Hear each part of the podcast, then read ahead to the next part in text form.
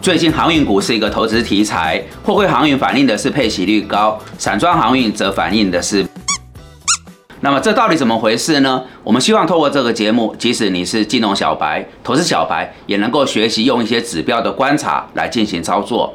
大家好，欢迎收看忠实表达频道，我是吕中达。我们今天的主题是航运股接下来怎么看，如何观察相关的指标来进行投资操作。那主要谈的是这几年很火红航海王这个投资的热潮，那特别对焦在最近看起来似乎有机会的散装航运轮。那我们也请教了统一投顾航运产业的研究员，请他提供相关专业的看法跟见解。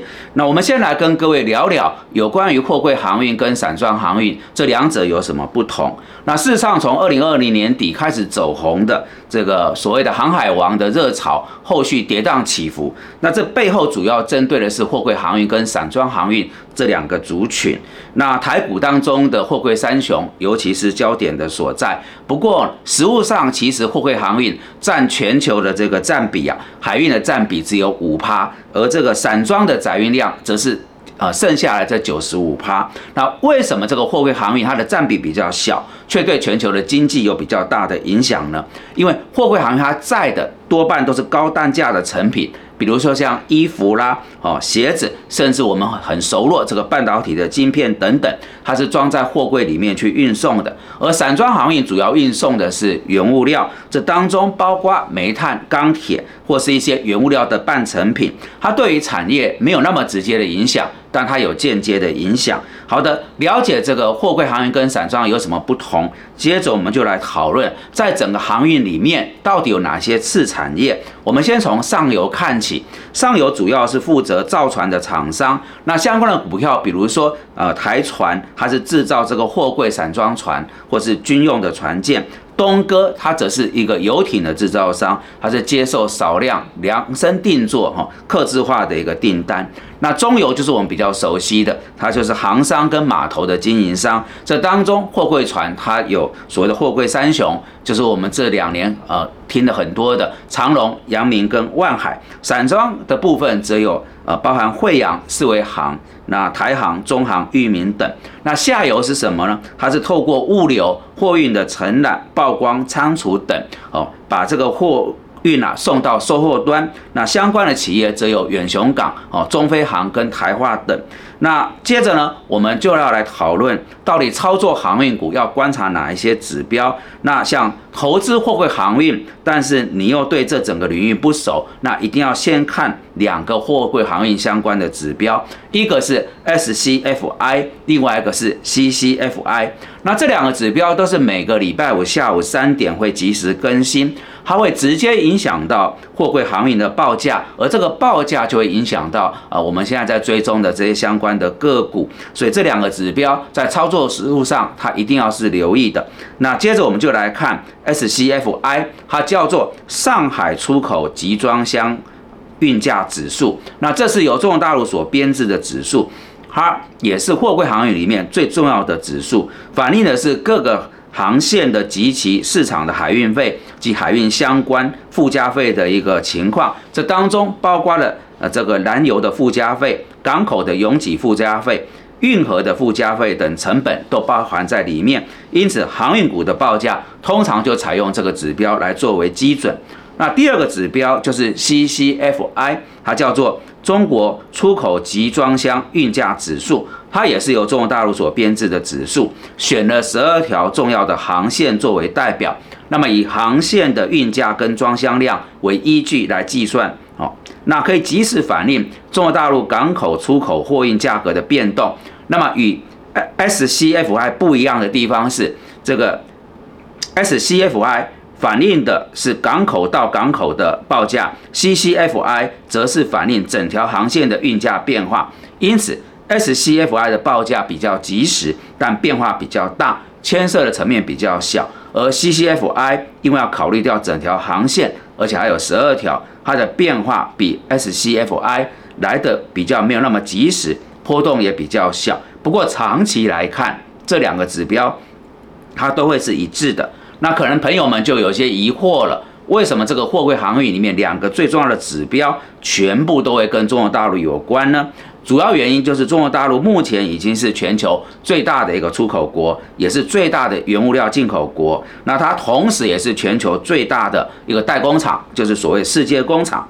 而货柜航运呢，正好再送就是这些成品或是半成品，因此想投资货柜航运股，就不能不了解这两个跟中国大陆比较相关的指标。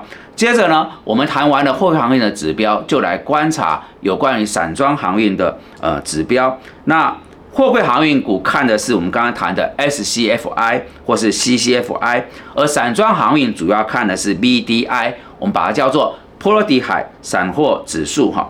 那但是呢，这个 BDI 又有三个比较小的指数所组成，而这些指数也跟散装航运的船只有很大的关联。那散装航运的船只呢，根据它载货量可以区分成以下四种：第一种海峡型，那它的载运量是八万吨以上；第二种巴拿马型，它的载运量是六到八万吨；第三种是轻啊超轻便极限型，它的载运量是四到六万吨。第四种是轻便型，载运量是四万吨以下的船只。那其中每一种船只都有相对应的指数，比如说 BCI 它就海峡型，那 BPI 它是巴拿马型，那 BHMI 它就是超轻便极限型跟轻便型。那原本超轻便极限型和轻便型。各自有自己的指数，但新版的 BDI 把它们合并在一起，这个新版的呃指数叫做 V H M I，。所以 BDI 的组成事实上是四十趴的 BCI，三十趴的 BPI，还有三十趴的 V H M I。那因为它是三者占比来算平均，所以通常我们就是以 BDI 指数来作为观察的基准。好的。各位，我们刚刚大家已经很细致的把有关货柜航运跟散装航运有哪些指标是你操作上要去观察的。我们接着就来呃引用啊统一投顾在做航运产业呃观察的专业研究员他提供的一些看法，在货柜航运的部分。由于新船大量下水，那供给的成长率是八到九趴，这个成长率其实已经是历年来的新高。那加上还处在产业的去库存的阶段，上半年也是货柜航运的传统的淡季，所以目前来看，结论是有，就是这个货柜航运的运价仍然是一个持续下跌的状况。那预估啊，业者第一季的财报。营收应该会大幅衰退，到了第二季会有转为亏损的一个压力跟风险，所以目前唯一在货柜航运这个族群股价上涨的利多，就是来自于所谓的配息率、高值利率。那业者配发的值利率啊，有在三成或是三成以上。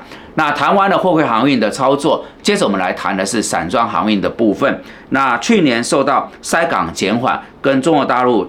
呃，封城的影响，BDI 指数是下半年开始暴跌，所以呢，第四季到今年第一季是产业的相对谷底。那随着元月初中国大陆开始解封，它引爆了一个对原物料，尤其是铁矿砂比较大的需求，进而就带动指数呃走向一个强力的反弹。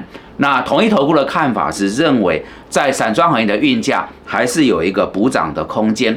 在相关的投资机会是可以期待的。那散装航运的景气，第一季目前来看是淡季不淡，而新兴市场是散装航运呃这个部分主要的一个卖贸易来源。那尤其中国大陆对原物料的需求占全球是一半以上，所以整个海运界啊是在乐观期待中国大陆解封之后所带动。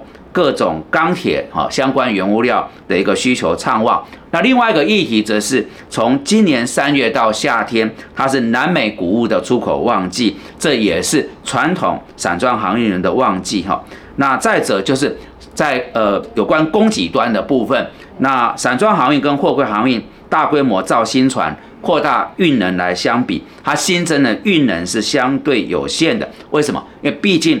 干货的总运输需求就是增加那么一些，跟货柜庞大的运输量有比较大的起伏是很不一样的。所以在这个供给面来讲，它会比呃我们刚刚谈的货柜航运来的有利。所以投资操作上呢，建议就紧盯住我们稍早所谈的那些指标。那逻辑上，只要各位这些指标还在往上走，好，您还是可以来做进场或是持股的仓位续报。但是什么时候你发现这几个指标开始剧烈震荡，或是它下来了，那你可能就要思考要不要减码，或是呃来呃出场哦。就是如果你有获利的话，就要考虑停利。好的，以上是我们今天为各位所准备有关航运股，包括货柜航运跟散装航运的内容。如果大家觉得这些资讯有助于判断跟操作，敬请帮忙按赞、订阅、分享跟开启小铃铛。感谢各位的参与，谢谢大家。